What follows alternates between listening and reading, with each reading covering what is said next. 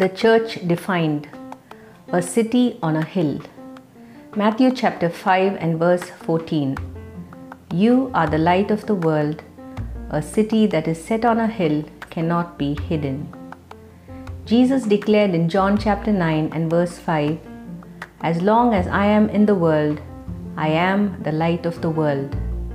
However, Jesus also reminded his disciples in Matthew chapter 5 and verse 14 You are the light of the world. We, therefore, as the body of Christ, have a twofold responsibility. Firstly, to walk with Jesus, who is the light, and secondly, to be those who will shine his light to the world around us. 1 John chapter 1 verses 5 to 9 says it this way. This is the message which we have heard from him and declare to you that God is light and in him is no darkness at all.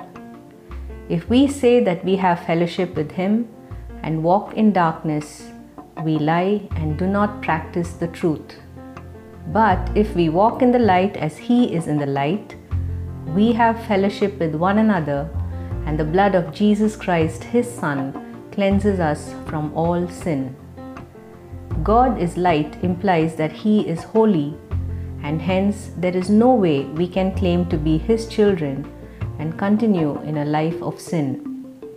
It is only when we walk consistently with God will we have true fellowship with one another. Another important aspect of this fellowship is mentioned in 1 John chapter 2 and verse 9. He who says he is in the light and hates his brother is in darkness until now. He who loves his brother abides in the light, and there is no cause for stumbling in him. As a community of believers, we are called to love one another just the way Jesus loved us, and there is no place for hatred, bitterness, or discord in the family of God. If we desire to walk in the light, we must allow God's Word to take deep root in our lives.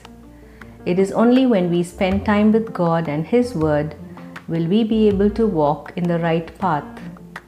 Psalm 119 and verse 105 reminds us Your word is a lamp to my feet and a light to my path.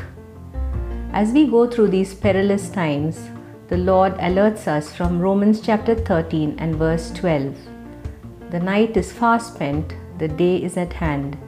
Therefore, let us cast off the works of darkness and let us put on the armor of light. For too long, we as the body of Christ have hidden our light and forgotten the very purpose of our existence here on earth. The words of Jesus from Matthew chapter 5 and verse 16 admonishes us Let your light so shine before men that they may see your good works and glorify your Father in heaven.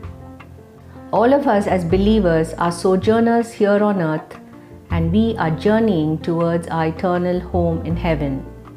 That is an amazing destination, for Revelation chapter 21 and verse 23 says, And the city has no need of sun or moon, for the glory of God illuminates the city, and the Lamb is its light.